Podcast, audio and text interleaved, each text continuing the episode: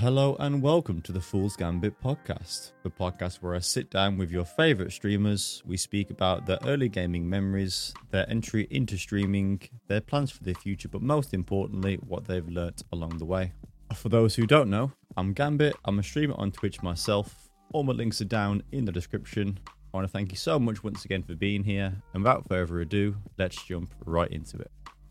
So then, I'm very fortunate today to be joined by a friend of mine who I met for the realms of was it TikTok? Yes, I believe it was, TikTok? yes.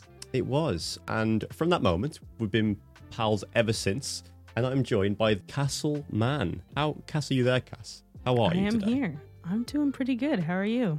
I'm good. Thank you for joining me. Obviously, very excited because I figured that we have a lot to talk about, and I find and the stuff that I know about you already is very interesting. So I'm keen to kind of uh, find out a little bit more, and just kind of see where it takes us.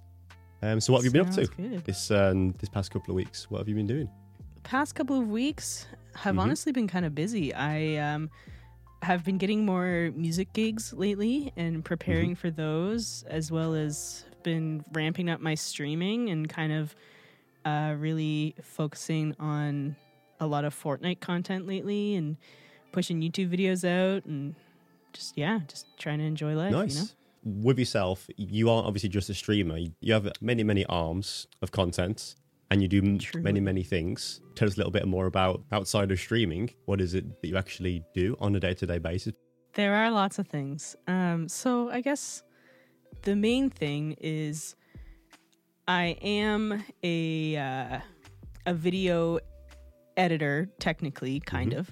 I work Mm-hmm. Yeah. for a media production company, um, doing some video editing, and my role has kind of changed the last little bit, and I've been focusing more on social media and website development and that Mhm. kind of stuff as well.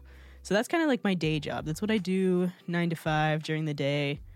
But then in the evenings, I just become a multitude of things. I am a, a bass player.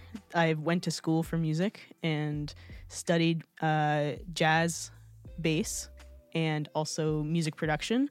Uh, so I also perform a lot as a bass player, and I run uh, backing tracks for a lot of artists and like play synth and playback and Mhm. stuff. And it's kind of a pretty big role.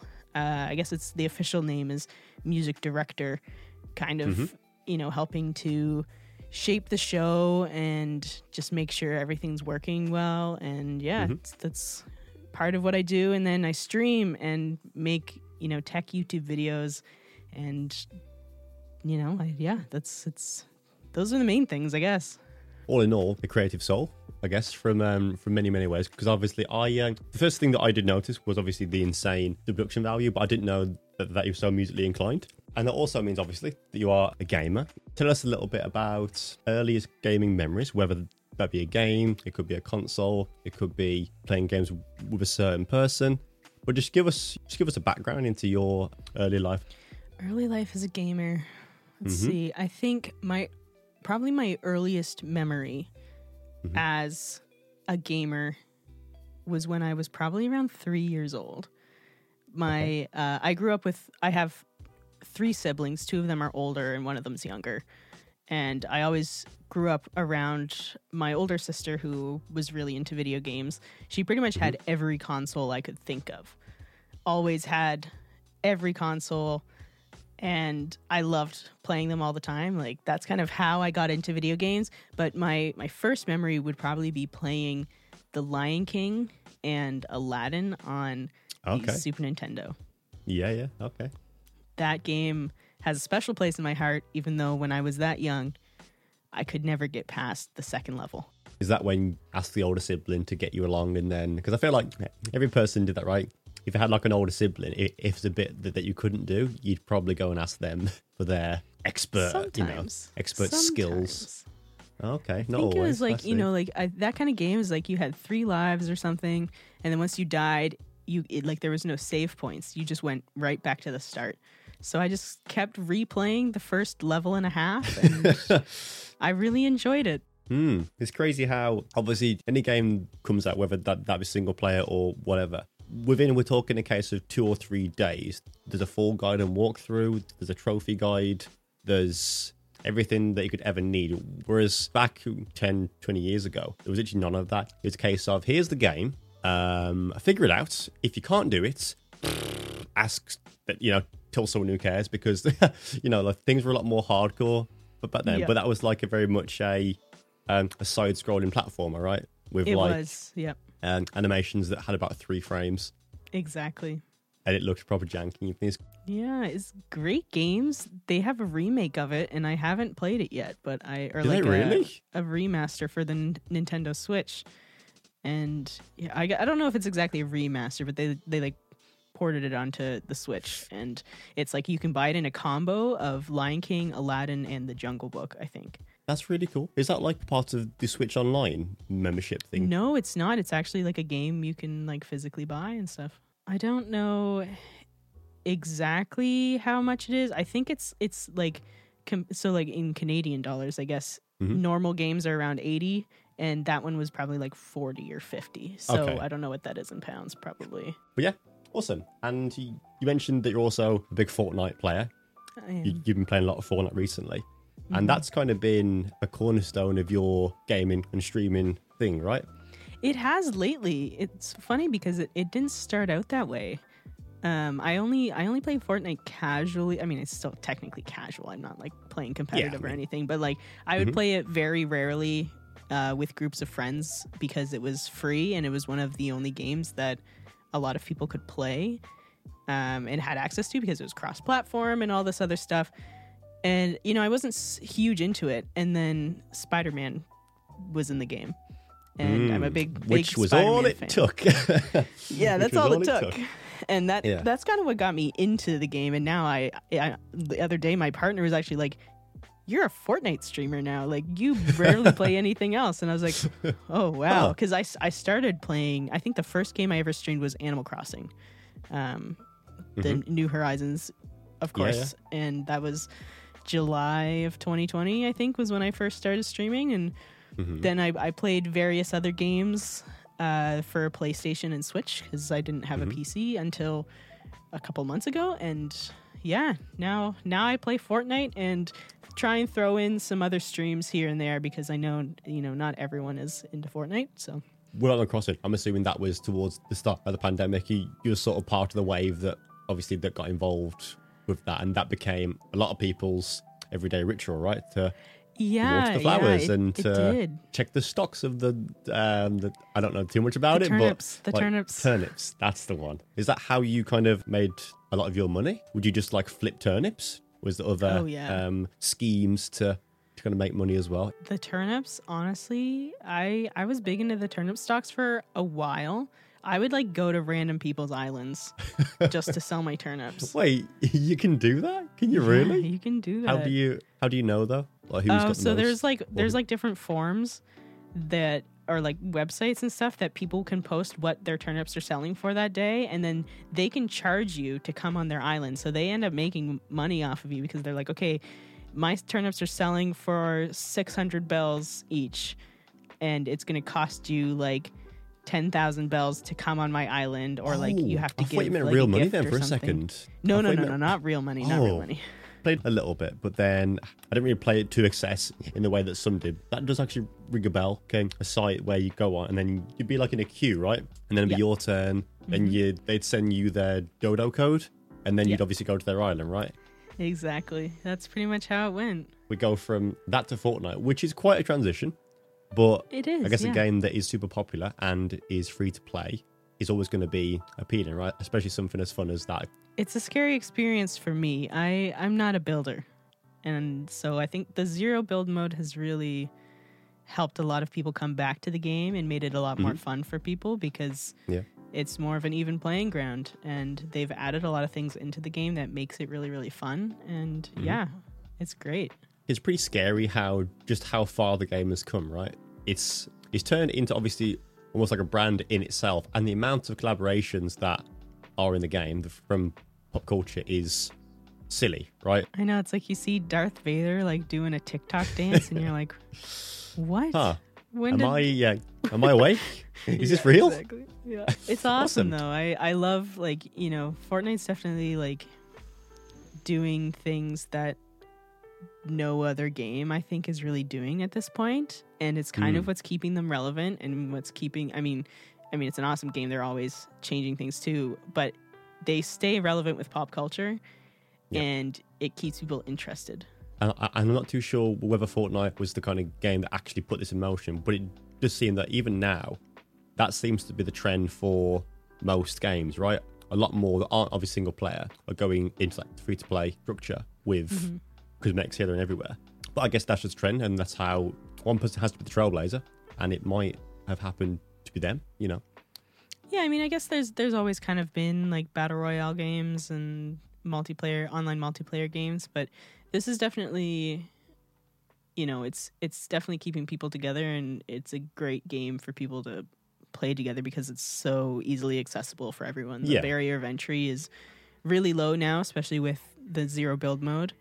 Um and you know, it's yeah, it's it's an awesome game.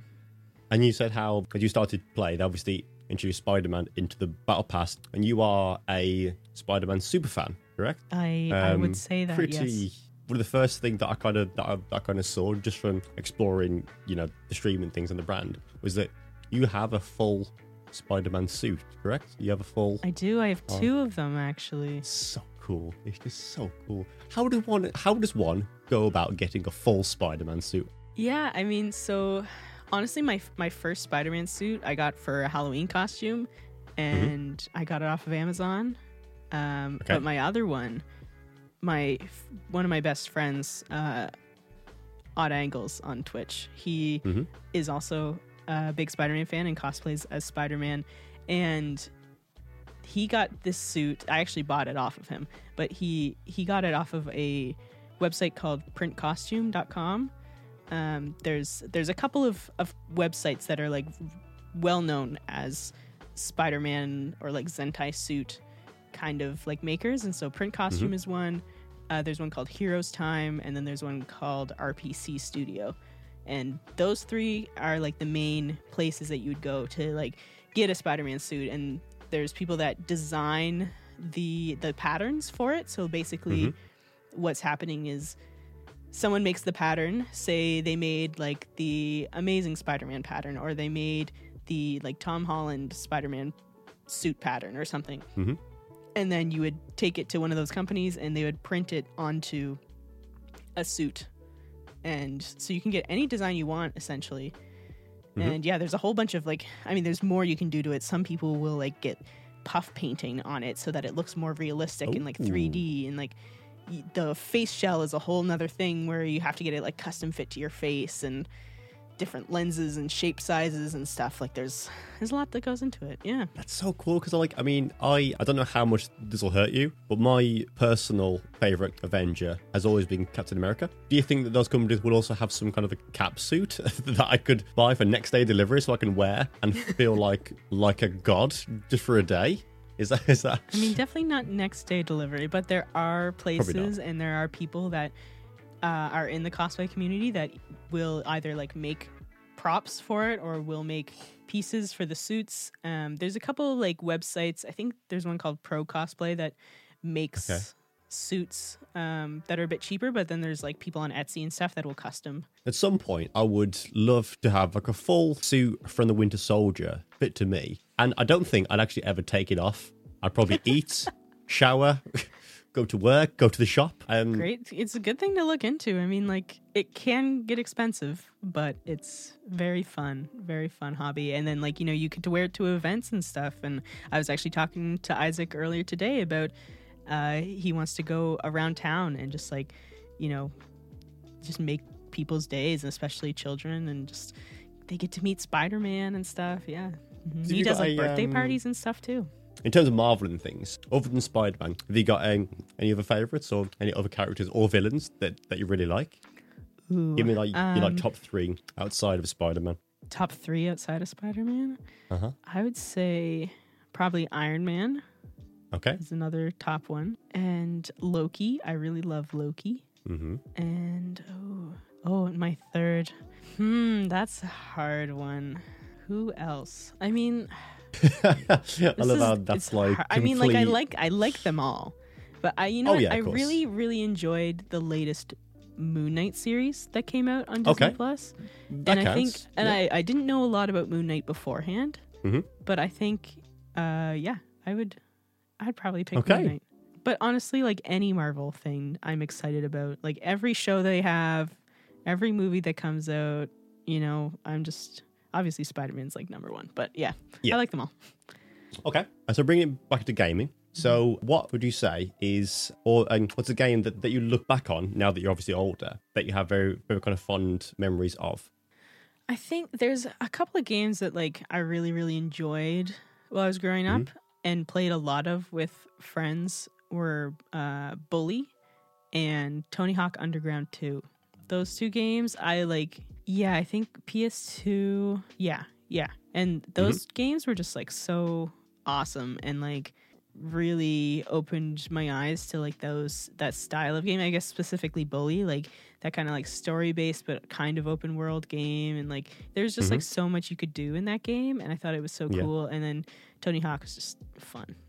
It's just a fun game. When i think about my my first memories of of playing video games i mean honestly like i i played a lot of video games growing up but i i think my love for it kind of grew near the end of high school and like into university because growing up my parents uh, didn't want me to have like traditional like gaming consoles like i never besides what my o- older sister had i never had Mhm. you know a ps2 or a gamecube or anything the Oh, first okay. console i ever got was the wii because you could kind of be active with it and yes.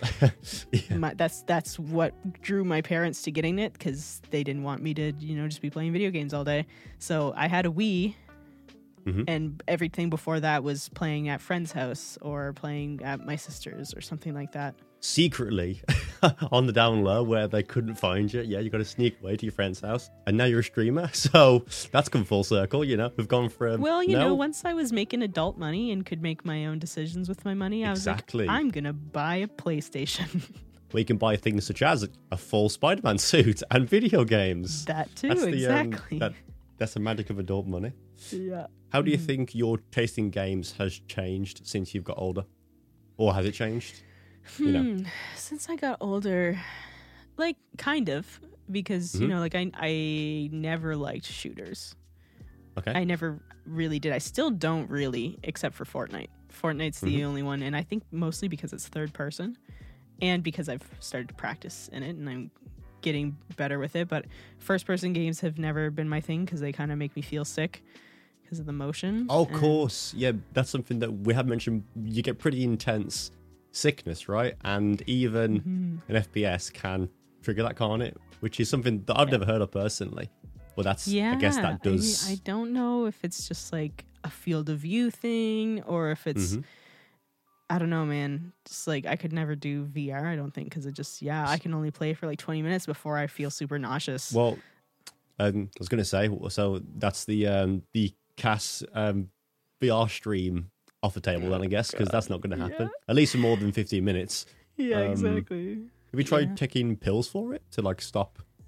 You know, I haven't, but you know, like Hmm. it's. I think like I have pretty bad motion sickness no matter what. Like I can't read in the car if I'm like Really? driving or anything. Like yeah, I don't know. I haven't really looked into it. I've just been like, okay, those types of games are not for me. I like to play, you know, fun. uh either like kind of open world like story based games. I really like a lot of story based games and always have. Like i love following Mhm. a good story and games with really nice cinematics and stuff. Um, Mhm. or like you know like platformers or like pokemon. I just like i play pokemon a lot too. Yeah. It's still yeah it's still pretty much the same kind of games that i've i think a lot of it too is because of like the nostalgia factor too. Like i probably still play pokemon because i liked pokemon when i was younger and probably still play like zelda and stuff because i liked it when i was younger if we're talking first gen or just gens in general, which starter do you tend to go? Do, do you always keep to one element? Or do you mix it up based on gen? i'm usually a fire starter first gen's always gonna have my heart i think i i'm a big charmander fan It's hard not to be right.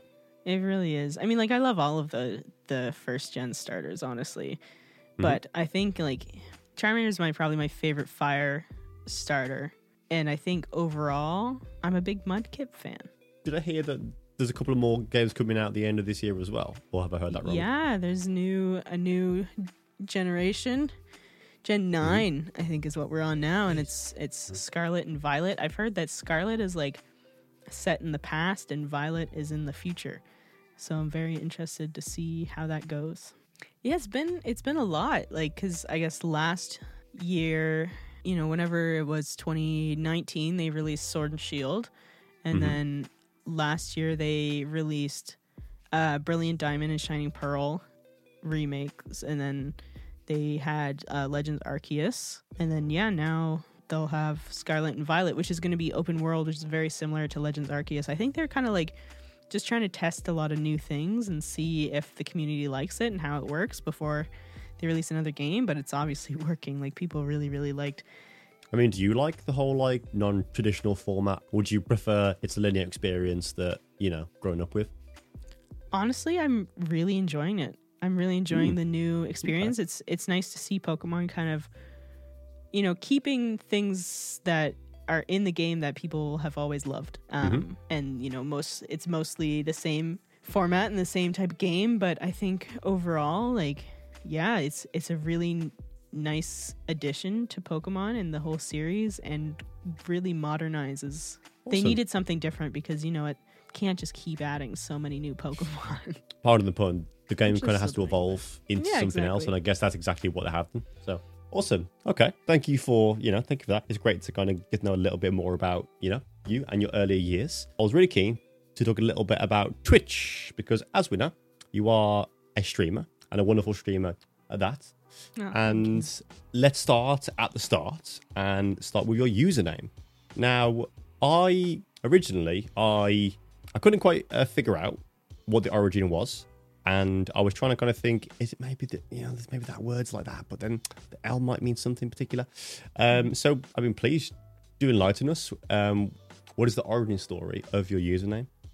So my username, honestly, it's pretty boring. My username is CassLMann, and Okay. it's literally just my name.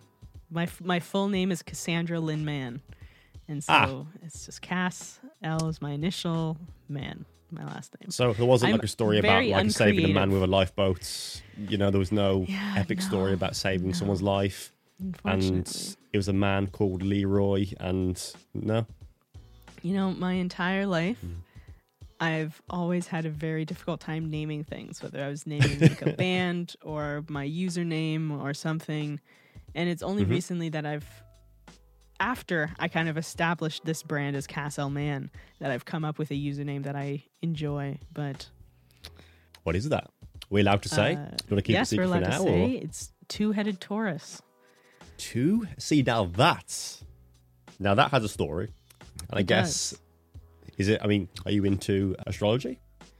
like not r- really that much but like a little Mhm. bit like i remember like the the main thing about it is like my birthday is exactly on the cusp of taurus and gemini Okay. and growing up you know there was this restaurant that me and my mom would always go to and they always Mhm. had those I don't know if you have them in the UK at all, but like they would have these placemats that would have like little bits of news articles and like they'd have your horoscope on them and stuff. And I would always go and look and it would always say like my my birthday was always the last cutoff day, but sometimes that day would be in Taurus and sometimes that day would be in Gemini.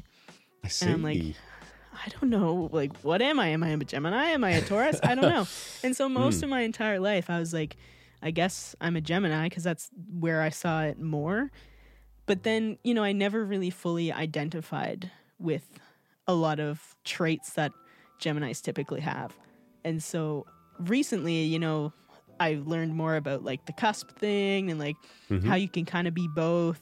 And so that's kind of where the two headed Taurus came from because I definitely have more Taurus traits, but then the Gemini thing with like the twins, two heads, that's yeah. what are some of the typical Taurus traits that you do share? Typical Taurus traits that I have, um, I'd say like loyalty and like passion. Um, I heard the stubbornness is also part of Taurus.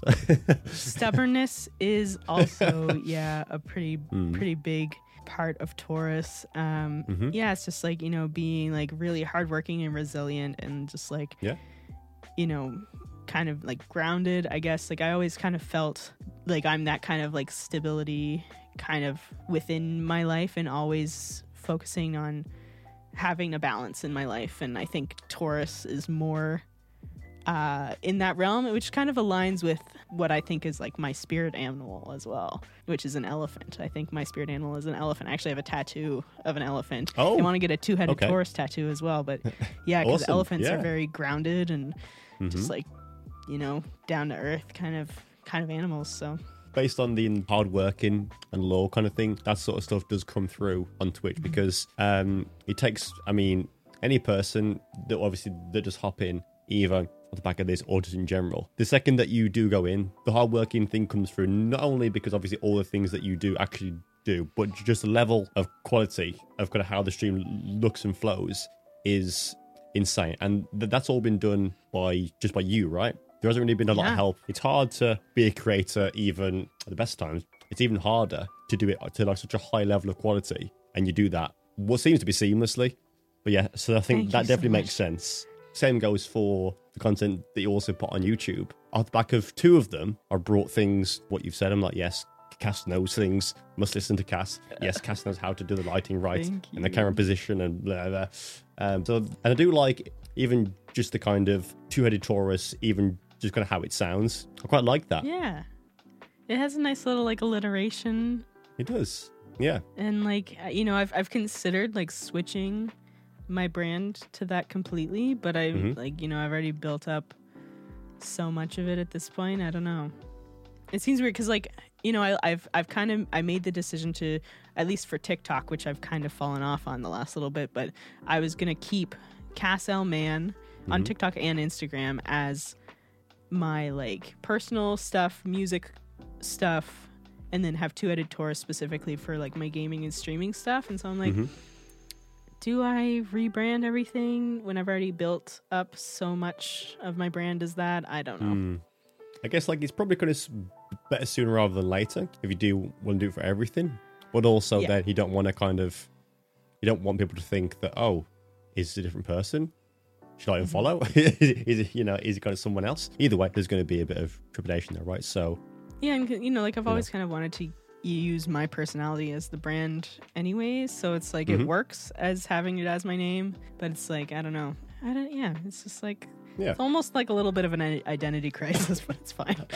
a little bit, you, you know. But I guess that's like one of many problems that a creator has, as we know. You know, Yeah. it's it's quite like a scary place to be sometimes, isn't it? For many reasons. But then on the kind of flip side of that, we'll get into the kind of scary stuff a bit later. Let's start on a more like a positive note. What is it that you love the most about streaming, and why do you stream?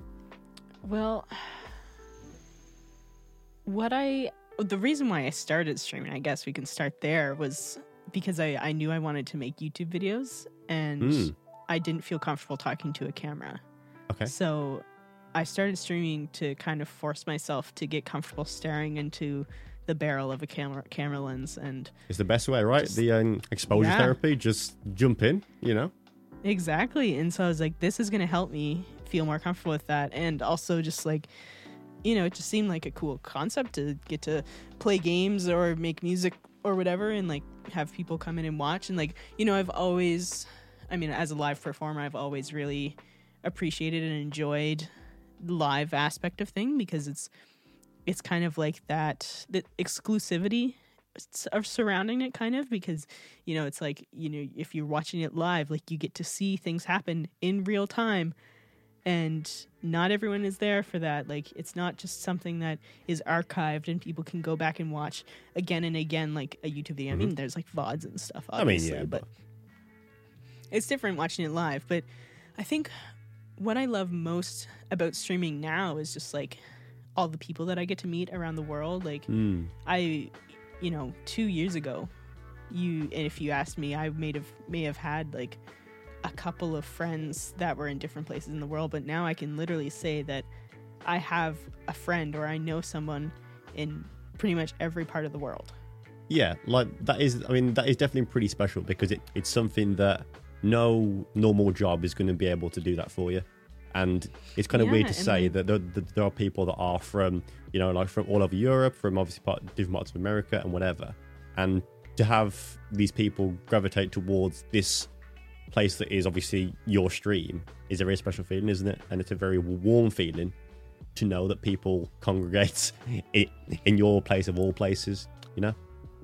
Yeah, it's great. And even just, you know, in other friends' streams and stuff too, and just getting to meet everyone and get to know everyone. And, like, you know, also as a musician, like, touring has been low the past couple years due to, you know, pandemic and stuff. But when I do go on tour again, like, I've had a couple shows outside of, uh, outside of, you know, my hometown and, like, you know, in, in Canada and stuff. And, the more that I start to do that in the next little bit, it's going to be great because you know I'll get to the chance to like meet some of these people probably because they'll be like, hey, like I'll be playing in your city, like let's meet up or something, you know? Oh, true. If you're sort of like obviously uh, um, have to go up and down the country, then Mm-hmm. the nature uh, the nature of kind of having met people also through Twitch, I guess you can say, hey, did I get lunch? Or do you want to just meet, meet, for a drink? Because obviously that's going to brought you together. I think Exactly. that's Well, another even, reason like- why it's so special. You know, Last year, when I, I was in Wales for a little bit, I was in I went to Wales for a couple of days and then I was in uh, London for a few days. And one of my friends from school, even who, who was from Glasgow, came down uh, and met with me just for lunch. And it was just like amazing. other than kind of getting to meet people, is there anything else that's appealing about about streaming and things? kind of use it as almost like an excuse to play games Yeah, and just like share stuff I'm doing because I also do like some music production streams every once in a while That's as well. right. You and do. get to like explain that process as well. But yeah, Mhm. mostly like it's a nice excuse for me to play games it is that I yeah. would rarely get a chance to play otherwise. So In terms of your, you kind of getting started, well, I mean, initially you wanted to start with YouTube, and that is something that you do do now. Was there a creator either on YouTube or Twitch or anywhere that sort of inspired you to start this journey of content creation? Or maybe someone you watch now, you know, who kind of gives you that the buzz to kind of want to there's like to make things. definitely I mean there's like so many, honestly. oh yeah, there's like so many people that inspire me every day like you know like to be a creator Mhm. you also kind of have to be a consumer yes, um, you have to know what's going on and and that's kind of where i started i started as just watching youtube videos and that's how i learned a lot about what i do i learned so much about camera stuff because of like peter mckinnon and chris hau and matti Mm. haapoja who are all like pretty big like canadian uh like youtubers now. Mhm. and then there's like other like music youtubers like tatro and andrew huang and uh, rachel k. Collier. Those are probably like some of my biggest influences when it comes to youtube and creating content. Initially like yeah they really really inspired me a lot to Hmm. to do what i'm doing now for sure. And and those like I know that um I spoke to you a little while ago about like asking about how to kind of start in getting better at um, editing, and your and your words were pretty much what you just said in the way you're saying that well ju- just consume. There, there isn't really a kind of like a how to guide, you know, like a step by step. It's b- better to kind of sort of just like surround yourself with this content and just like explore and just experiments because I guess if you're going to be if you want to get to a certain point, be inspired, then like you say, you're going to have to be a consumer and enjoy content, and then obviously try and replicate that. yeah exactly and that you know that goes to everything whether it's a movie whether it's a youtube video whether it's a radio show or a stream or a podcast even like Mhm. there's just so many things you can learn from and i guess you know there's there's the difference between actively consuming and like passively consuming Mm. and i've always been more of an active consumer like when i listen to music i can't really do anything else except for maybe like clean or something and i like can Mm. only listen to that music. I can't like listen to music while i'm like having a conversation with people because i'm there to listen and when i'm watching a video i'm like paying attention to the video because i want to know what's going on in it and i'm like and when i'm watching a show it's hard for me to watch shows passively unless it's like friends or Yeah, the office, or, something like, yeah, that yeah, you know where if i'm watching it because i want to see like how did they frame that shot how was the lighting set up in that shot and that comes a lot of that comes with like just doing it more too Yeah. and like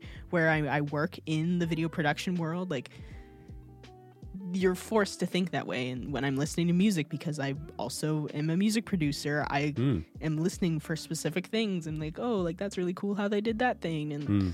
yeah it's like just being more active in your consuming really Yeah. helps with Well, like understanding more of what's going on and like analyzing it and stuff it's like yeah, Yeah. it's a lot of work but it's beneficial as a musician, I guess is that kind of something that, that you've had that kind of keen interest in from from a young age, or you've always been had that like intense kind of curiosity.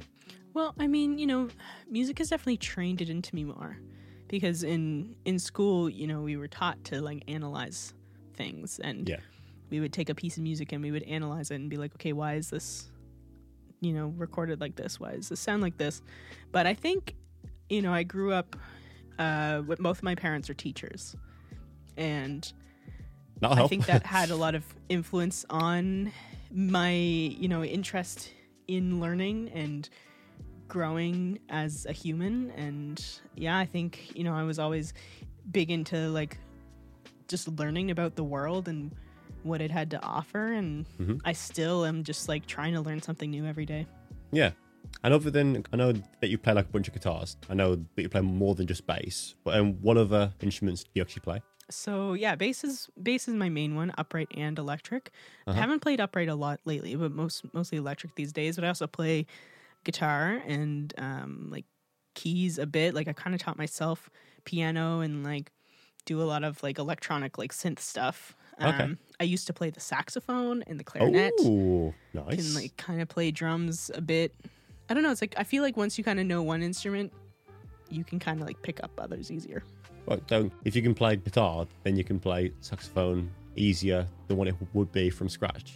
I mean, to a certain degree, because like music is like its own language, right? And like once you understand like how you know different notes sound together, how different notes sound after each other, like the intervals between the notes and stuff, like you understand the relationship between music Okay. and how it works.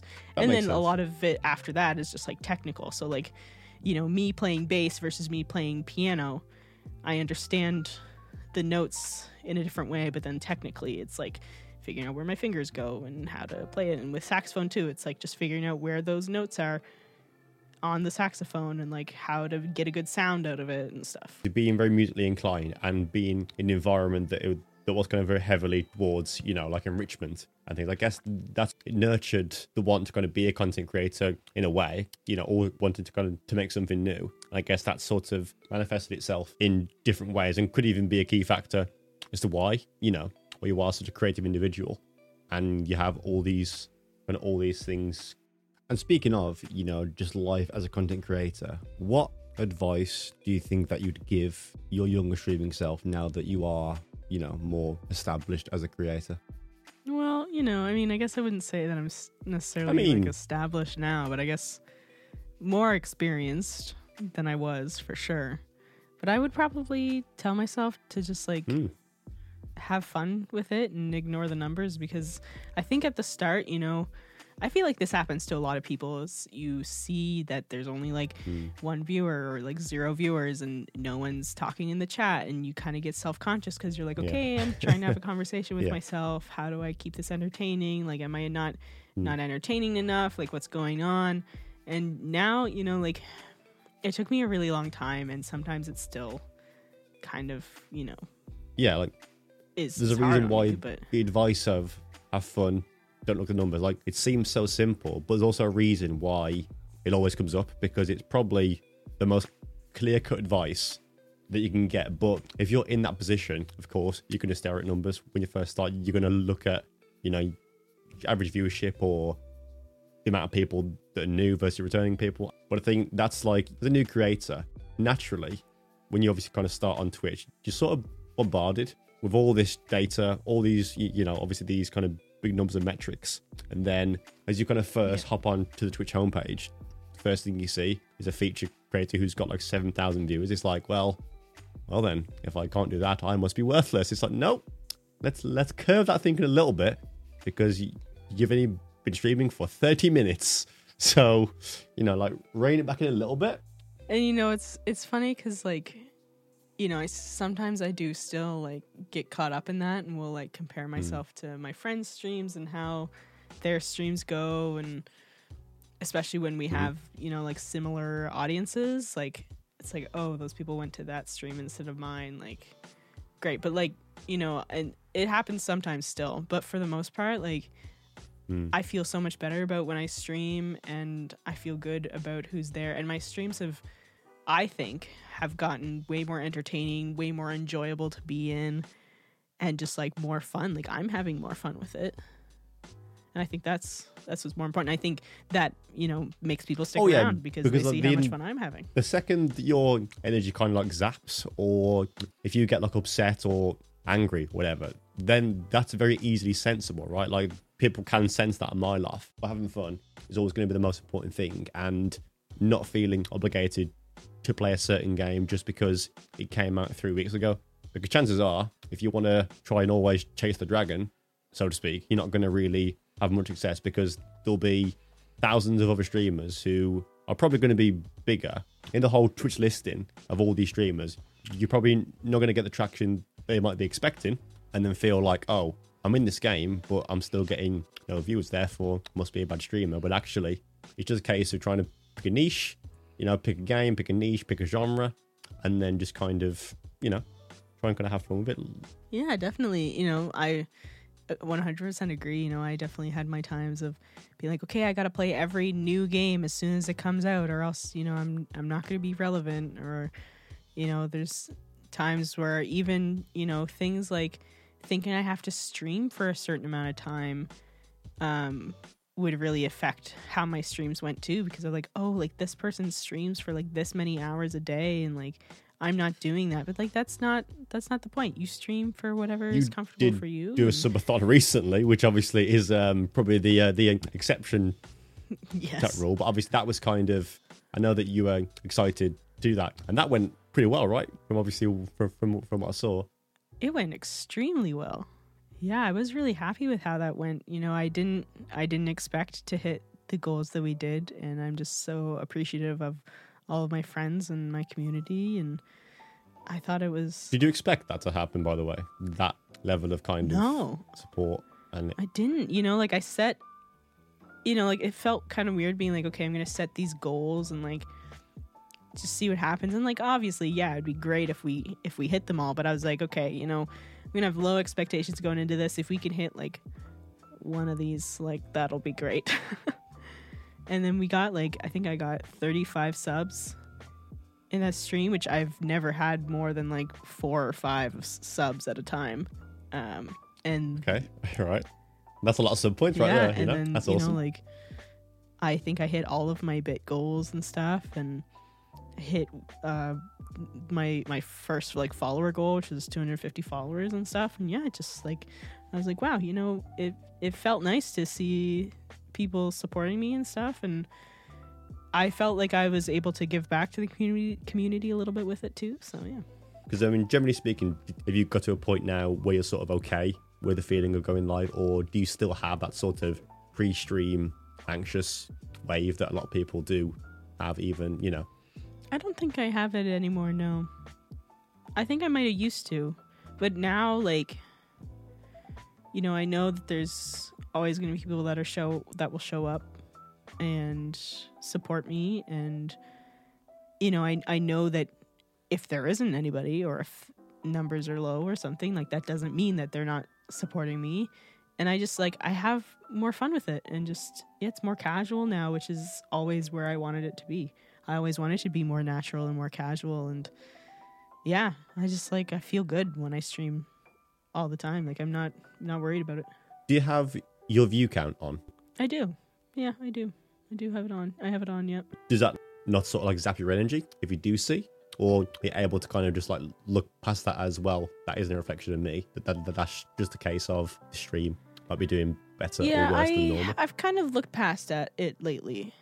I've been better at like just looking past it and like I'll, I like to see it um just, you know, in in terms of it kind of helps kind of shape like how I talk to the stream a little bit um and how I interact because you know, sometimes, you know, yeah, I just like I I like to have it on just to see and keep an eye on things, but ultimately, like, I don't really pay that much attention to it. Do you think that Twitch could do better for affiliates? And if you think so, what sort of things do you think that they could be doing to kind of help maybe those who are getting kind of too caught up in numbers or, you know, those who are struggling with various things? I mean, I think they could always do better. There's always room to improve on, specifically for affiliates. Yeah. You know, maybe they just I think they just need better splits on on like subs and stuff because it's it's hard like especially even for me as a viewer to like for a, a sub for me like if I want to give a tier 1 sub to someone it costs me $8.04 Canadian. And that's that's a lot of money. And you know, the streamer is seeing like not that. Did, did you get- the email yesterday about the uh, the new The split ad system that they've tried to Mhm. well that they've that they spoke about? yeah, it's from my understanding they're basically saying like you will get 55% ad split. I don't even know what it originally was if I'm being completely honest. Um, if you run 3 minutes of ads every hour and it'll disable pre-roll ads. I don't think I like the sound of three minutes every hour because I know that. I mean, I don't want to because obviously that would be if you're watching like, like a stream that is you know that is like four hours or so. That's going to be pretty Mhm. noticeable, and I definitely don't want people to feel like they have to sub to obviously kind of not have that because again, it's almost trying to kind of you know it's sort of trying to like shepherd them into subbing, right? Because I guess it's kind of saying, well, you can watch, but I'm going to be in your face with HelloFresh and um, a NordVPN every hour yeah, like for three minutes. Three minutes? That's like missing a lot. And like you, it's just like it's so random too. Like I would kind of rather them be pre roll at this point because then it's not interrupting in the middle of the stream. I know that you can do them like sort of like manually, but then I don't know. I feel kind of they always seem to happen at a pretty at a pretty bad time as well. You know, you're watching a streamer you aren't sub to, and then they're having an amazing moment. It's like, hey, you know, here's a promo code for this. It's like, no, I want to watch the stream and do cool things. Yeah, or but like you- you're in the middle of a again. conversation with chat and then you don't hear back from them and they're like, sorry, I had an ad. like that's why I like I initially had ads on for my stream because I was like, okay, well like if it disables the pre-roll, then like maybe that'll help people come into the into the stream and get more followers or whatever. And I had it as low as it possibly could go. Like I had one 30 second ad every hour. And it would still like, you know, interrupt yeah, it still interrupted stuff, so then I turned them off. Oh, really? And you know, like if I look at how much I made from ads, like when I did have it on was like 80 cents. So it's like, okay, well, Look, 80 cents. Now, let's not, you know, Jeffrey, Papa Jeff is being very generous there. 80 cents, I can buy, um, I mean, it does it does add up, and I'm sure if I had it, uh, you know what, I'm probably I'm gonna give this ad new ad thing a try once it comes out. It, it's gonna roll out in August. I will give it a try, see how it works. I'll try it for a month. I will let my viewers know that I'm gonna have it on just for experimentation purposes and see how much I make from it. And if you know, it's I'll see if it's worth it. I guess. Pretty insane how obviously you know these things happen in the kind of twitch world in the kind of twitch platform and stuff whereas it seems like if you just make content elsewhere you can probably end up obviously getting more interest in the stream and then obviously and then make more you know of um revenue by making content for tiktok and then funneling people in. Because twitch doesn't necessarily i don't think give you that many tools to kind of grow and the whole organic kind of visibility of twitch is pretty bad. It is, and that's why people obviously Yeah. do make content elsewhere and we're, we're obviously both on you know we're both on tiktok and you're more in the youtube space. Um and i mean talking of that what's your experience been of kind of content and not on twitch? So either on youtube or tiktok or hover how have you kind of found that? Um, well, you know, I I think I kind of see it from both sides. Like, you know, if people want to grow on a platform, like they should be able to, but also if you're serious about being a content creator and making content, I agree you do need to be using as many platforms as you can to help Yes. grow yourself. And I th- I you know like being a, f- a full time streamer is a hard position Yeah. to be in. Like I think that's a hard job, um, and it's, it takes a lot of work to get there. But also like I don't know, I could never see myself as a full time streamer. It'd always be a supplementary thing to what I'm doing. Like I I would rather prioritize YouTube um, over over streaming. And you know other people It people just seems to have a lot more longevity having active platforms everywhere Mm-hmm. rather than just saying to your people, well, I'm full time now. So it's kind of saying, you've got to pay for my food now. You've got to pay for. that's the thing too right like you know like i i remember i was talking to a friend one time who was doing really really well on instagram at the time when it, it was a couple years ago and it was a bit bigger. Um and you know the only thing they were doing at the time was like posting on instagram and they were getting a lot of success like really really good success. But my thought was what happens if this platform shuts down tomorrow? What do you have like you know what can you what can you say is yours and what success do you have if that fails?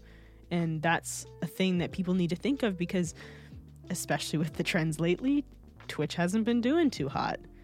And people are moving to youtube for streaming or something else. And you know i think the community with twitch is very important and a great place. And i, I don't think twitch is going to be gone anytime soon but i can see that they are constantly making poor decisions that could affect that. And so to not rely on one thing is very important and i think that's always kind of been the case for me specifically like i literally am i'm a jack of all trades i do lots of things because i then i'm not relying on one one source of income or one source of create creative thing or whatever you know It sounds pessimistic to kind of say, you know, it isn't enough to, to stream on Twitch. But if you are serious, it's it's sort of that like bit of realism. That, Like if you do think, you know, if you're sat there who and you're, and you're kind of streaming seven hours a day and you're doing nothing else and you're, and you're kind of saying, well, I'm not growing. It's like, well, that's the world of content. It sounds like it's being, you know, it's negative, but it isn't.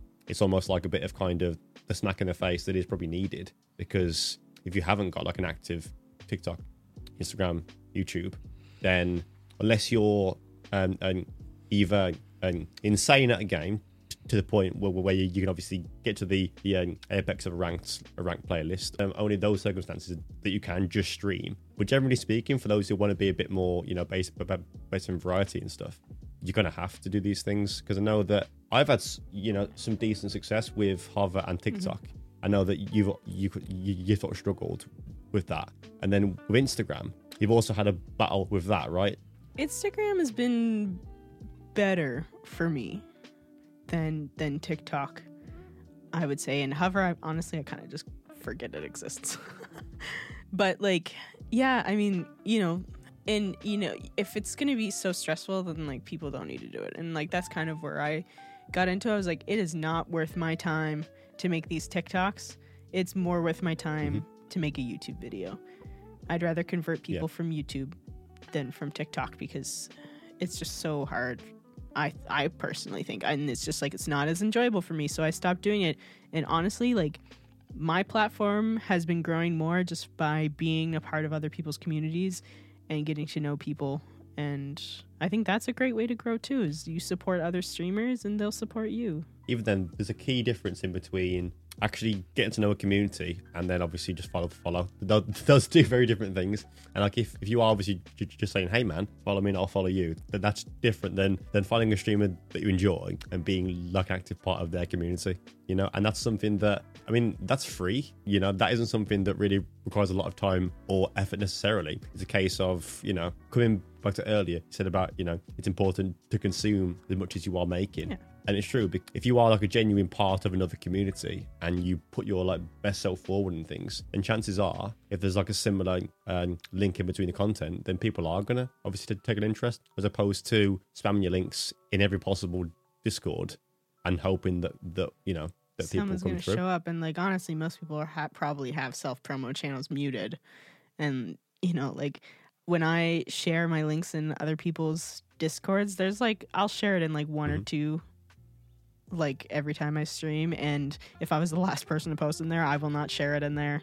And it's like, yeah, oh yeah, yeah, I do. I mean, it's not, that's not like a, a standard practice that I think people should do. It's just like I'm just like, oh, I was the last person to stream on here. I was, I'm just not, yeah, I don't want to shove my yeah. but yeah, like I'll post it in like two people's discords and like that's that's it. Because I mean, that's the thing. It's like I'd rather people choose to come to my stream and like I'll I'll, I'll share it. I'll share it on Instagram. I share it on Twitter. I let people know when I'm live. But it's also like I don't know. Yeah, just it's not about just like getting random people into your stream. It's about getting people that No. want to hang out with you. It's you know like a lot of people will talk about uh, the ratio between like how many followers you have versus your um, like average viewership or like how many people are chatting in your stream and i think it's very important to think about that like and i've i've started thinking about that too more like yeah my follow num- follower number is growing a little bit um but my average viewership is growing more and i think that's that's more important Yeah, because I feel like it's like um, I mean, because back to I'm pretty sure I was speaking to I'm not sure who it was, but um, I was saying how like it's always better to have the 30 viewers with 20 speaking than 200 with five speaking. Always going to be better because obviously you know the engagement got higher and things, but it's also it's always better to have to have more people that are like engaged with you and your content as opposed to a bigger number that kind of feeds that sort of the ego side of everyone's kind of their brain and things. I mean, yeah, having people that obviously are there for you are worth a lot more in terms of the kind of you know that kind of relationship and stuff as opposed to either bots or you know people obviously probably do buy viewers because obviously there's a reason why those bots are always in our streams because people must spend money on them right? I wouldn't be surprised if it was a lot more common th- than what people may I mean, probably because a lot of brands and stuff, like when you're looking to getting like brand deals or uh, you know affiliation with companies and and stuff, like Hmm. all they look at is numbers. They don't look at the quality. Like, Yeah. espe- spe- like speaking to like my YouTube stuff, you know, I Hmm. uh, it's not often that I like try and reach out to a brand, but there have been Mm-hmm. times where they're like, oh, you have to have this many followers or this many subscribers in order to qualify for us to consider you. In a way, it's like, well, to get access to all of these things, I may as well. But then that sort of defeats the object as well, doesn't it? Kind of saying, well, no, I'm not going to do that because then that's sort of selling out to, you know, what it is I want to achieve and things. Have you ever had a sponsor approach you? Um, not necessarily a sponsor, but I've I've done like a couple of uh I guess kind of like brand I guess it wasn't really a brand deal, but like exchange of goods kind of. Like so Yeah. I've had two videos. One was for a PlayStation 5 charger. For like Mhm. controller charger that the brand reached out to me on Instagram and was like we will there's they're essentially they were just like we'll give you this product for free if you can make a review on it and i was like yeah okay sure um, and then same with my uh, standing desk video that was the company I, I knew someone that worked at the company so that was a little bit different but they were like hey like um, i think you'd be really good to to do a video on this i'll send you a desk and you make a video on it. So I've had like I haven't had like companies be like I will give you I will sponsor this video and give you money if you talk about it or like that kind of thing, but it's I've had a couple of like oh, we'll give you this thing for free. Structure for sponsors for creators is very like predatory in my mind because I feel like a lot of them tend to prey on smaller streamers who are probably going to accept whatever they get given and things. Things like um, what's the game that Raid Shadow Legends. Raid Shadow Legends. Uh, yeah, Like, and that's that's- like, that's through Stream Elements too. So it's like it's not even like the brand is Oh, is it reaching out to really? you specifically. There's yeah. integration. As if and even same worse. with HelloFresh too. Like I mean, HelloFresh and Raid Shadow Legends both have these like sponsorship packages within Stream Elements. Huh. So, and like I'm like, okay, that's cool that this person is sponsored by them. And I was like, wait, then I I could have the option to do that too. And I was like, it's not as special. But then it's like you know?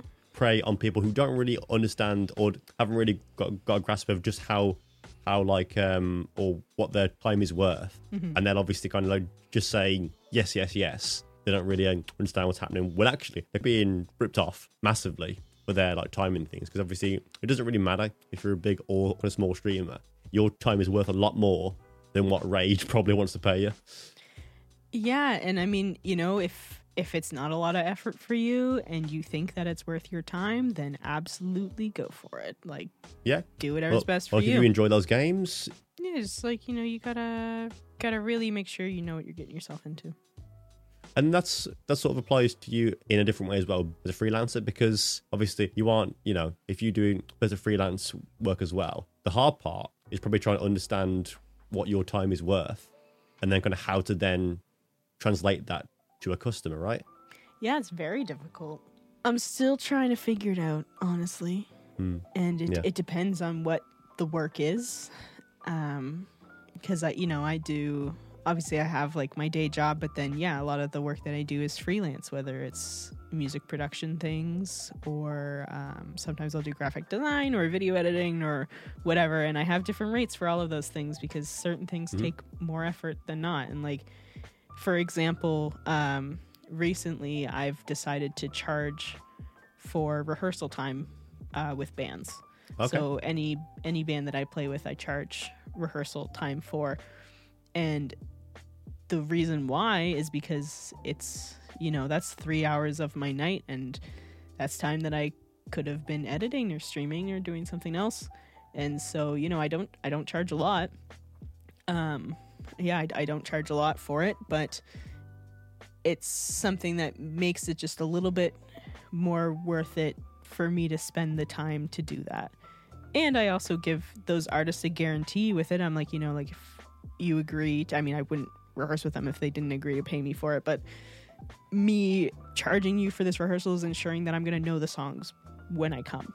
It's not going to be me using that time to learn the songs, it's going to be me knowing them and just playing there to support them. yeah.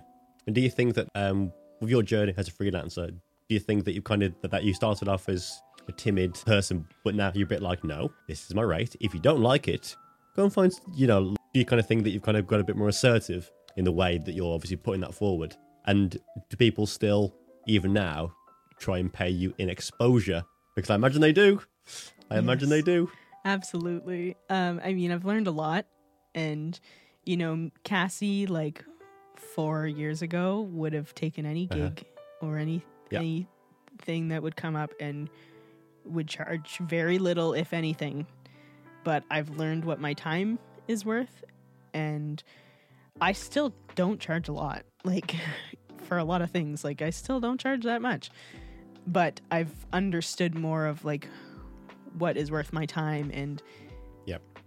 I think that's the biggest thing. And it's like finding the balance between what's worth my time versus what the job that I'm doing is worth and like finding a good in between is yeah, it's it's hard, but I think that you know, I'm in a good place now where you know, because I have a stable job on top of my freelance work, I'm able to say no to things easier that aren't as beneficial for me.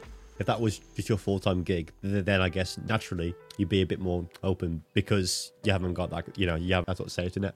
But again that's a battle that comes with all facets of creation whether that be obviously with freelance and obviously on on twitch as well you know we spoke about. Talking of the whole like being a creator what sort of battles do you think that you've had? Honestly, I think something that I'm I'm still struggling with and trying to figure out uh, how to deal with is imposter syndrome. I have really really bad imposter syndrome, and you know like I guess it's more specific to music production and like making music over anything, but it's definitely sometimes with like streaming and YouTube stuff too, where I will just you know constantly feel like I am not good enough and that I'm not qualified to do certain things. And yeah, I guess specifically in music because like I literally have a master's degree in music production yeah, yeah I it doesn't am get a lot qualified. more than that for stuff. But I don't know if it's just like me feeling like I have a lack of experience or if it's partially because of the pandemic. I was away from doing stuff for so long, kind of, that I just, hmm. yeah, there's times where it just really hits me and I'm like, oh, I could never do anything like that. Or, oh, I'm not going to apply to this thing because I wouldn't get in because I'm not qualified. I don't know. That's that's But- the big thing, But, I like- think. but like, is that like is that sort of like internalized, or is that because of things that have happened, or things that people have said, or mixture of both? Maybe. I think it's mostly internal, I would say. Yeah, I think it's just a lot of anxiety and fear of myself, uh, like fear of not succeeding, maybe. Yeah. Fear And- of failure. Have you ever had a bad experience on Twitch with you know a person that, that's came in that's maybe sort of you know um, knocked your confidence or something that upset you more than you cared to admit and that kind of stuff? I feel like Um, everyone's probably had something, right? You know. Not like really, like not like super super specifically. I think, you know, there's been a couple people who will come and say like some shitty things in in the chat and then I just block them and I'm like bye. Oh yeah, So like it's weird how people seem to do these things for I mean seemingly for no reason.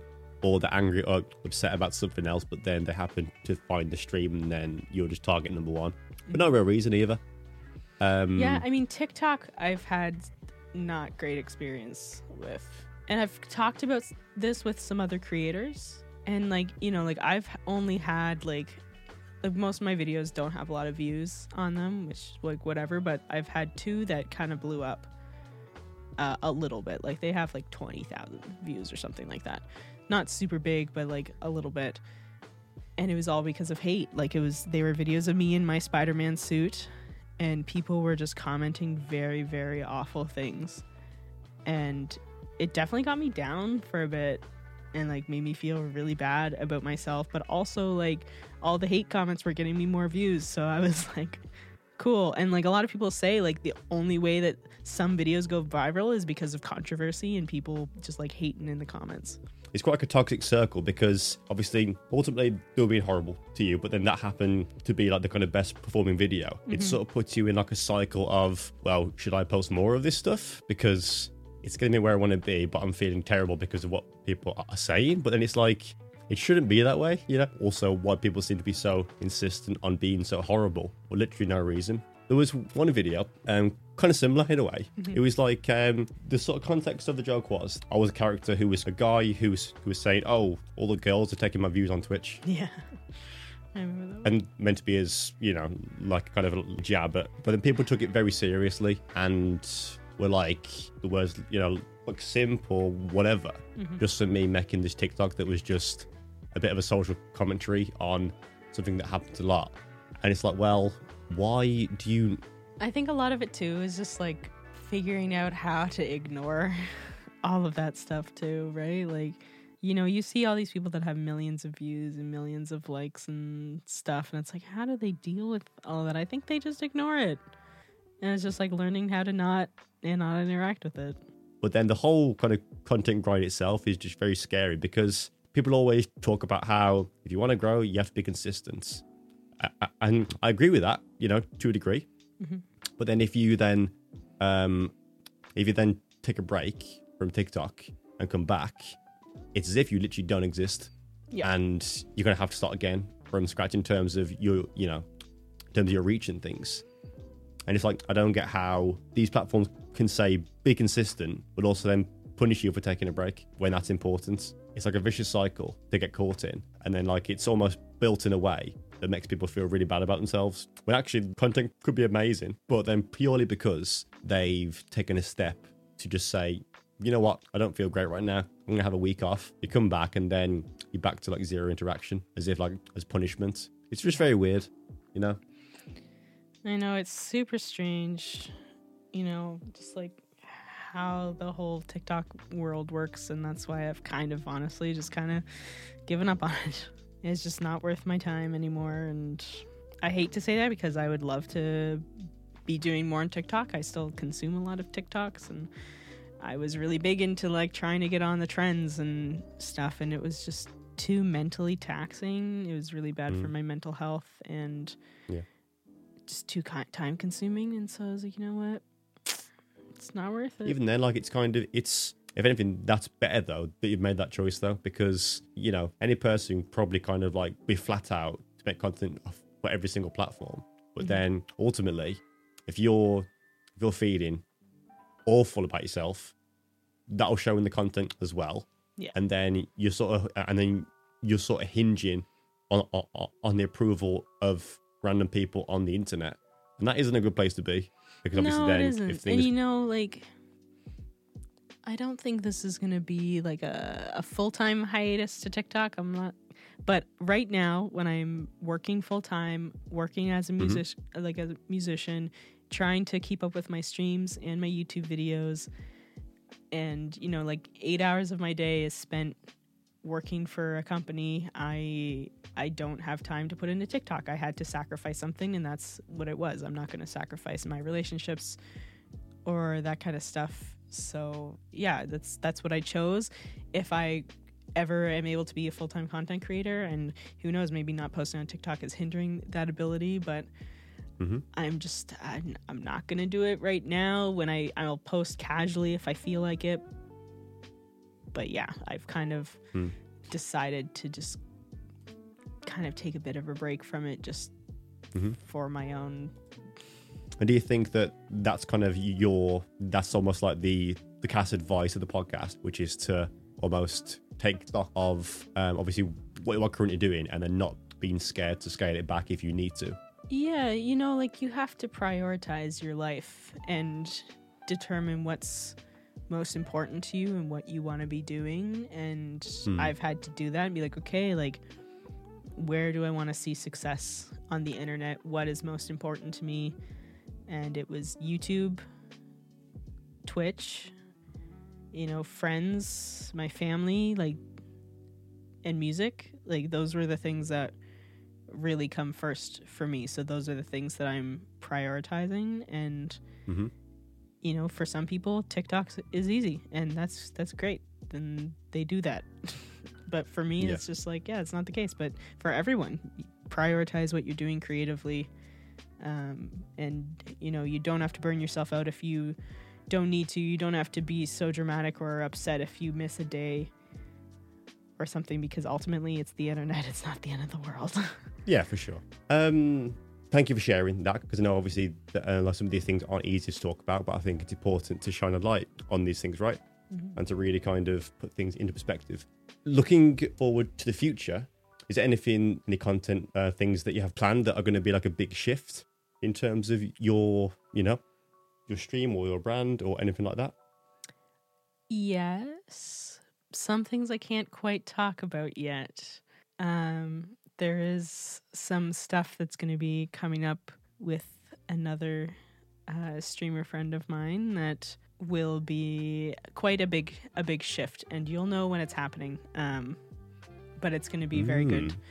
but in terms of like my own like personal stuff i think you know there's more youtube videos on the way. I'm actually going to be helping to film a new series that i'm starting on youtube that is going to be um, like a stream makeover series yeah where i help help people who want to upgrade their setups and essentially you know like a lot of people are like wow your setup's so cool so i was like oh why don't i use those skills of you know designing a good setup and Can I start sign up now? people. Or like, is it like a, is there a form? Is it like an online form that I can fill out? hey or... if you're interested then i'm down to help and Definitely. yeah. yeah, for sure. And like you know i think doing it virtually is a is a way to work too you know i'll have like some requirements for things that you'll need to like film and stuff whether it's it can Mhm. just be like on your phone and stuff and yeah so um gonna be filming that with a friend um well it's with it's with isaac odd angles we're gonna be doing I think uh, I may have kind of heard. I was I was in like his stream, just Mhm. like I was lurking. I didn't actually announce my arrival, Mm. But then I think I heard. Obviously, I won't say what it is, and you'd have to say now. But like, I might, well, I might have an inkling. Yeah.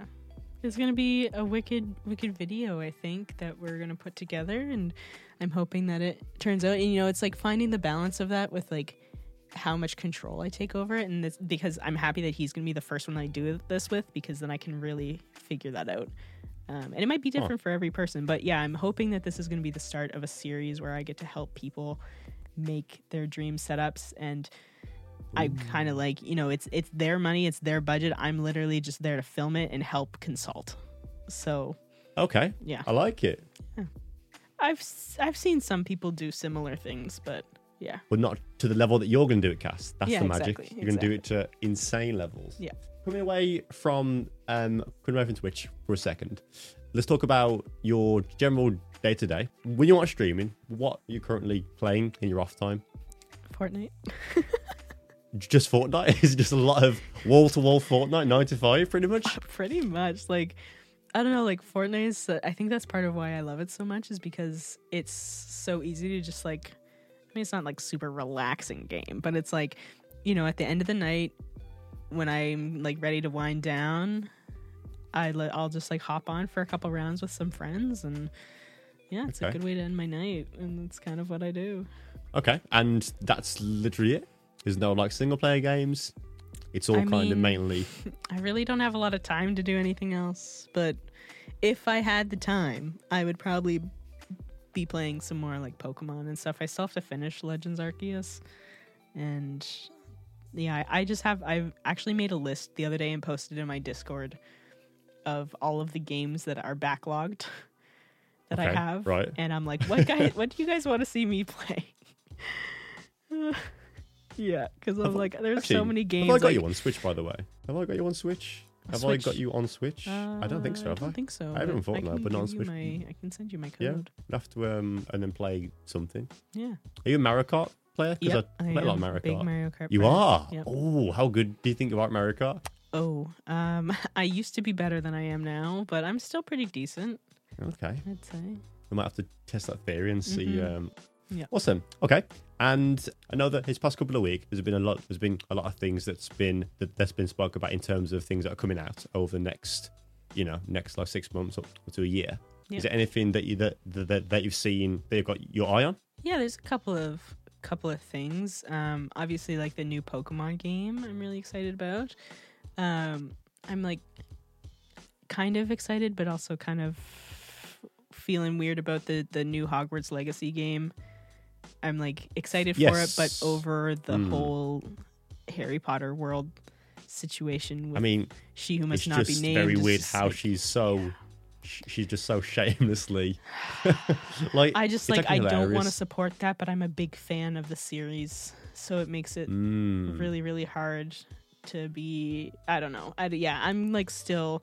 I think if I get it and specifically stream it, I, I mean, I if I get it, I will stream it, and every I'm gonna donate everything from every stream to and match probably to like a trans rights organization Yes. because I just like ah yeah I don't know man And for those who don't know what we're talking about, we're going to just give them some context. right mm, yeah yeah J.K. Rowling has come out with some very very awful things about um, trans folks and it's just not not good. And basically you know has a lot of it the people call her a TERF which is trans exclusive radical feminism i believe. That's what that stands for.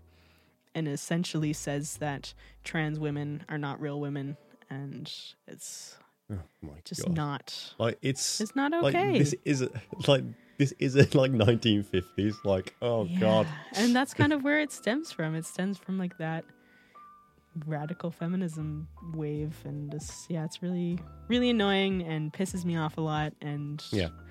you know, I have a lot of trans and non-binary friends and Mhm. yeah, so I, I think I need to have some conver- good conversations with a lot of my friends who are Part of that community and just see what their thoughts are on that game because it does sort of seem that even now there is a problem with kind of content with you know with like sexism or you know people being um not as accepting as they should be with people who obviously are from different you know from different beliefs and religions and things. But then i just don't like it's weird because it, when you think about it you just think how could a person just like how can you think like that? I know that you know the two degrees some people will say oh it's because of how they're brought up. It's like you're an adult. You can think in you know Mindsets you can can kind of think in any other ways but They can. and you know like you know i, I 100% agree kind of to that.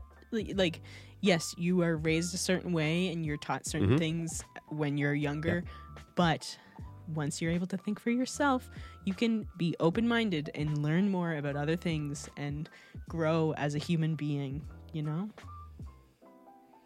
But like, Anyways. I mean, that's a whole that's a whole other podcast, a right? whole, like, that's yeah, a whole exactly. other It's a thing. whole other podcast.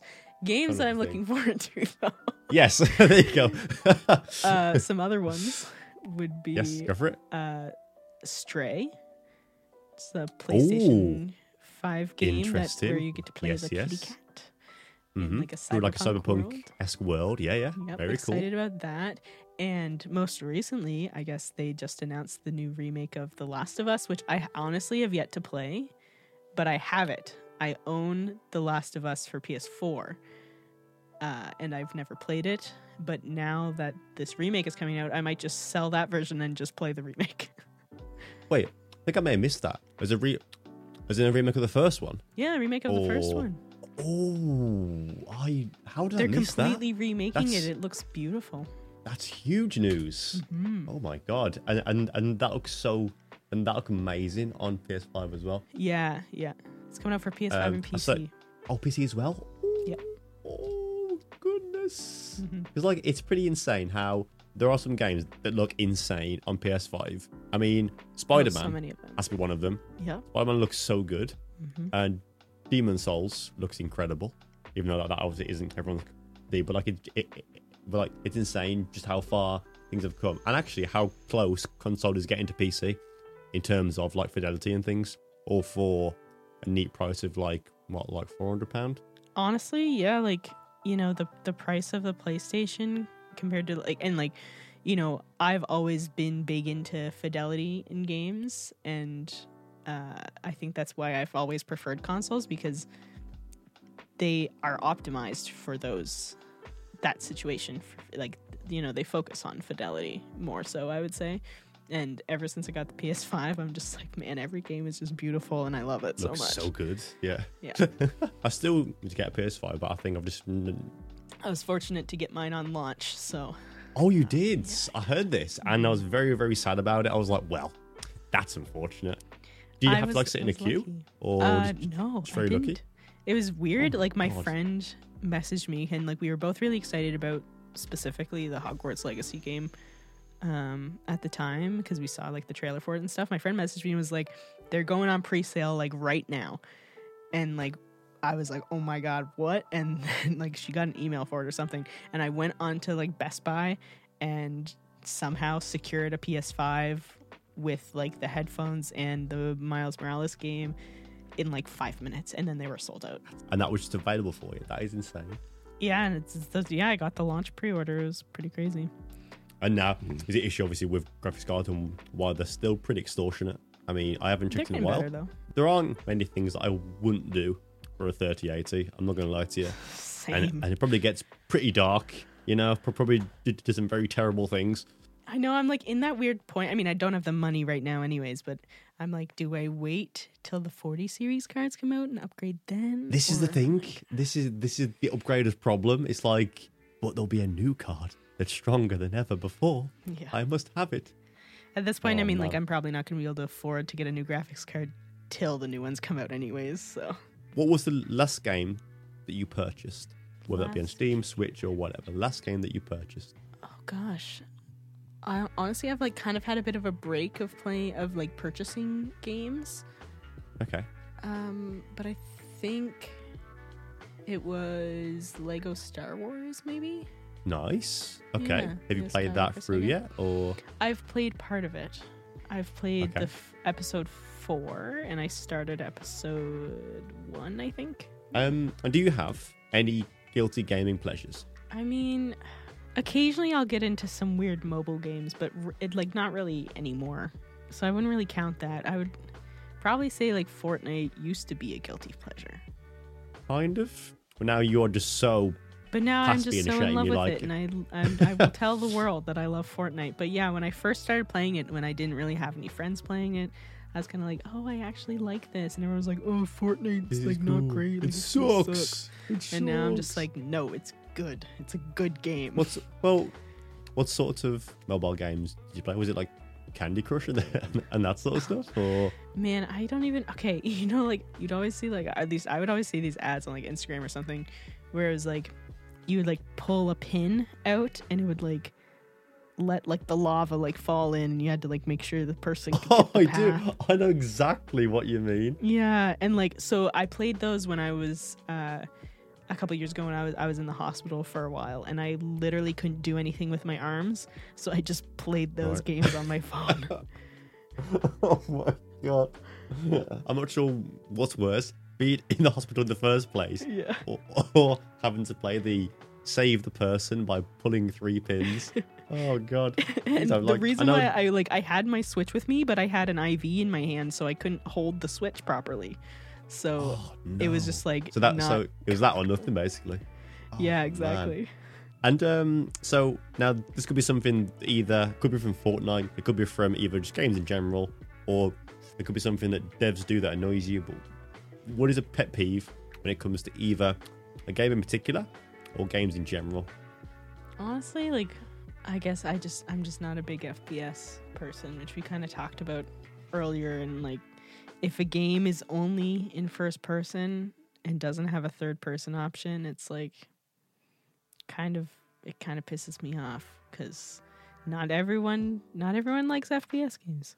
Yeah, I want to just play the game, but I can't because I literally throw my guts up on the Yeah. on the floor every time I even look in that direction. And I think that's what's deterred me from a lot of games is because I'm like, oh, I'm not gonna be able to do that. Hmm. like it does seem that the majority of kind of games are probably tend to be shooters, or at least first person. Yeah. Um, with the exception of a few, but then in comes Fortnite, s- saving the day once again, the shining star of the gaming industry. And talking of Fortnite, now the magic of the free to play um, model is that they have to make money somehow. Isn't that right, Gus? Yeah. They have to make money somehow. so, and Fortnite are very good, aren't they, at cosmetic and battle passes and all these wonderful things. Speaking of, spe- speaking of that, how much money have you spent on microtransactions? Because my uh, we've had a range of people. We've had um, a friend of mine called James on episode two who spent over two thousand pound on FIFA. We had Oh. um, Q Chef who spent I think it's about thirty pound. So where do you sit on the on on the spectrum of shame for Fortnite? I've probably spent at least like two hundred dollars Canadian, maybe three hundred That's not bad. dollars Canadian, that's which not- I don't I don't know what that is in pounds. So I don't remember the conversion, but Mm. You know what? I'm gonna get that right now. I'm gonna go two hundred. that might be like Canadian what, like hundred and fifty pounds, maybe. I mean, that's hundred twenty-five pound, Okay. which actually, for a game that you play so much, and a game that, you love so much, that probably is about average. I'd say. I thought it'd be a lot higher than that because you you, know, you like played so much. But you know, and it comes and goes like there's waves of of it but like now that i'm playing it more frequently like i looked at how much i spent last month and it was about a hundred dollars oh, so have you added that to the total? yes yes Or- that's added to the total Why did you spend over a hundred pound last month? there's just a lot of good happen to skins be I things that wanted. And and who were these skins? Who were they? oh um a lot of the marvel ones uh like they had Okay, uh scarlet witch was in it and They had like some good Star Wars ones. I got Kylo Ren and I got a Stormtrooper and yeah, I can't remember. There's probably some good emotes that I wanted. I mean, who needs to eat when you got skins? Because Yeah. look, hey, at the end of you the know, day, I'm not buying drugs or anything. true. N- not yet. Fingers crossed. You Yeah, never know. true. but you know, yeah, it's it's. Eh. well, you know what? it's that actually isn't would. I as bad as what I'm I happy to admit, but you know, it's fine. Yeah, but, but that's the. I mean, going. Can you imagine spending two thousand on FIFA? Because I was, I Yeah, was pretty that's shocked a lot. Whew. when I heard James say that because um I mean in in Canadian that's like 3.2 k Canadian on FIFA, which I guess, but this is the model and this is how they get you, you know, it, it not is, yeah. taxing and stuff and gambling and whatever. But Um, and me, of course, I'd never endorse any kind of gambling of any sort because no, that's terrible. no, No, I would never. never. I would never think of such a thing. Do you um watch any esports in, in your spare time? um, I watch a little bit of like some of the competitive Fortnite stuff occasionally, like the FNCS finals. I watched a little bit, and um, they have like Twitch rivals, which are like more casual, but there's still like some sort of prize pool to it. But that's that's really it. Do you um watch it and feel really bad about yourself like I do? Because it's like, wow, they can do so much and I can do so little. Um, It's pretty insane, right? I guess it's more so to just like learn. And that's kind of like why I started watching some like bigger Fortnite streamers too, is just to be like, okay, like what are they doing to be good at the game? And that's kind of how I got really into it and how I got better at it was because I was, and that's the same with everything, right? Like I'm just watching the professionals do it to be like, okay, like how can I learn these things? How can I be better at it? How to crank like how to Yeah, crank d- like a I professional. Still don't know how to crank 90s. um, in the current like Fortnite space, who are the kind of biggest? Because I know that there's um, Nick, but he's like pretty big in the Fortnite space. But who else is kind of at the top of the Fortnite food chain? So yeah, so there's Nick A30 is one of the biggest ones that I watch. He is actually from the same town that I live in, um, which is Wait, of so funny. Like he lives. Did you live there as well? He lives like, you know, like 20 minutes away from me or something. You should go knock on his door and be like, "Hey, you want to collab?" I mean, I don't know exactly Just where be like- is, and I'm sure he wouldn't Just like that at all. Completely brash.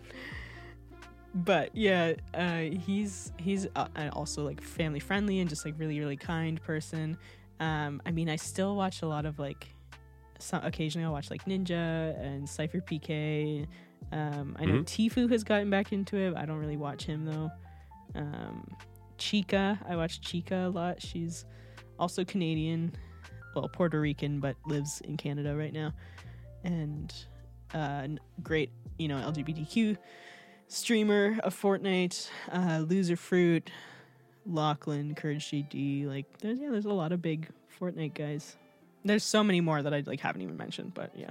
Now, the um the cool part is that this is where you get put under pressure, and I enjoy this part because before the podcast, I asked uh, for you to pick out either like a game franchise that you that you are an expert in in quote marks, and I will then put together some questions to test your n- knowledge on that subject.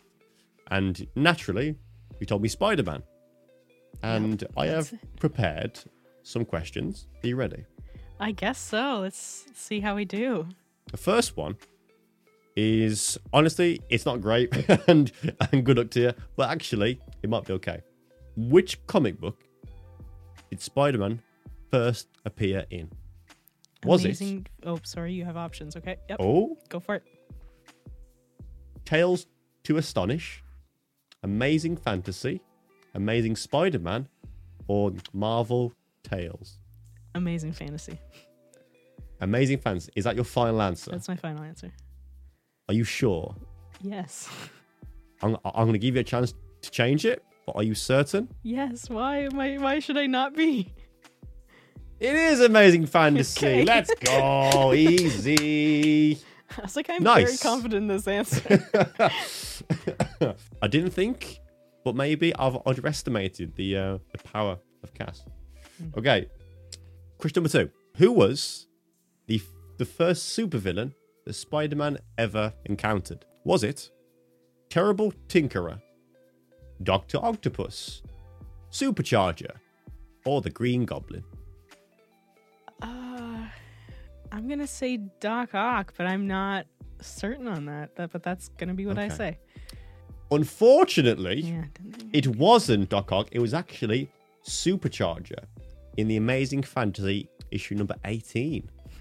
Now I'm now I'm kind of starting to think that these are all very comic bias, and that might be unfair to you now. Already think about it, but the first one was right. So actually, we might still be able to call it back. But unfortunately, it wasn't indeed Supercharger. All right. Good to know. One for one. We're still on. We're still on. Question three. What supervillain kidnapped and murdered Peter, Park- Peter Parker's girlfriend, Gwen Stacy? Electro? The Rhino? Green Goblin? Doctor Octopus? Green Goblin. That was a, that was a very concise answer. Are you sure, Cass? Yes. It is the Green Goblin in the Amazing Spider-Man 121. The Green Goblin kidnapped Peter Parker's then girlfriend Gwen Stacy and dropped her off a bridge. Yep. How wonderful! How nice. Peter tried to save her, but but then um, but when his were being caught Gwen, the whiplash broke her neck and she died instantly. What a cheery way to. um, okay, question four, two for one. They're looking good. Question four. Which character bullied Peter Parker in high school? Was it Robbie Robertson, J. Jonah Jameson, Biff Tannen, or Flash Thompson? Flash Thompson. It was Flash Thompson. Flash Thompson was a star football player who mercilessly bullied his high school classmate Peter, but admired Spider Man and irony, which took the superhero um, to a new level. Very nice, Cass. Very impressive. Thank you. I have. Um, I have two more to go. Okay. Okay. Okay. And so far, we're looking pretty good. And question five. When Spider Man was first offered place in the Avengers, he was required to catch what superpowered being as a test? Was it Kang the Conqueror, the Wasp, Doctor Doom, or the Hulk? Oh God. Yeah. Um. Yeah. I. I really. I mean, don't know. it kind of makes sense. It, it, it, it kind of makes sense to be the Wasp, right? Because surely they wouldn't say catch a bad guy. Surely they'll just say catch. I don't know. Yeah, I was gonna. I was. I was gonna say the wasp. But then you're thinking, oh, actually, that's that's far too simple. It couldn't possibly be that. Hmm. God, I don't know, man. I'll just. Yeah, I'll say. What Just were the a options again? Is Doctor Doom, the Wasp, Kang the the- Hulk, yes. and Kang? Kang, Kang the Mm, Conqueror. Yeah, I'll just say the Wasp and take my loss. It wasn't the Wasp, unfortunately. It was the Hulk. Now, Oh. th- see, that was tough. That was that was tough. But in the, in the Amazing Spider-Man annual number three, Spider-Man was offered membership if he could capture the Hulk, who was um, apparently had gone rogue during that time. Hmm, see, that was gonna be my second option. Dang. I know, right? What a crazy coincidence that is. um, last, last but certainly not least, um, question six: What did Spider-Man bring home from the first Secret Wars? Does that make any sense to you whatsoever? If not, I'll pick a different one. Yeah, pick a different one. um, okay. This is simple, but might but might by some miracle catch you out. What color is the hair of Mary Jane Watson? Is it red, black, blonde, or brown? it's red. Is it red? It is red. That's you know what the home run at the end just send us through, but that that brings you out with a total of um, um four correct and two incorrect. Which actually, bear in mind, those are pretty unfair based on the context of them being comics. I'd say that was still pretty impressive. But thank you Thanks. for participating, and um, yeah, the knowledge yeah, you is. know what? um, I've I read some of the comics, but I'm not, uh, you know, well versed in all of the Yes. Spider-Man comics. Well, next time, next time you must read every issue of, of it ever, and that way you'll be perfectly prepared. Yeah, exactly. That's the mission. That's the mission. So I wanted to obviously give you a moment as well to obviously just so you can sort of plug your platforms and just tell you know give people a reminder as to as to who you are uh, and, and where they can find you. But I'll give you a minute just to kind of plug your bits and bobs. So go crazy. Sweet. Yeah, if you if you want to check out, you know, a variety streamer that loves Spider-Man and is queer and is an overall happy and nice person, um, you can check me out on Twitch, twitch.tv slash CassLMann. I'm also on YouTube uh, making lots of tech videos that are helping gamers, streamers, music creators, uh, and more and that is also youtube.com slash CassLMann and i'm also on instagram and tiktok and twitter and all those other good places same username everywhere so that's it Okay. Happy with that. So thank you. Thank you for being on. It's been wonderful to have you, Cass. I really enjoyed getting to sit down and talk. And thank you for those who have got this far into the into the podcast. And thank you for listening. Thank you for your continued support. And I will catch you guys in the next one. Bye bye. Bye.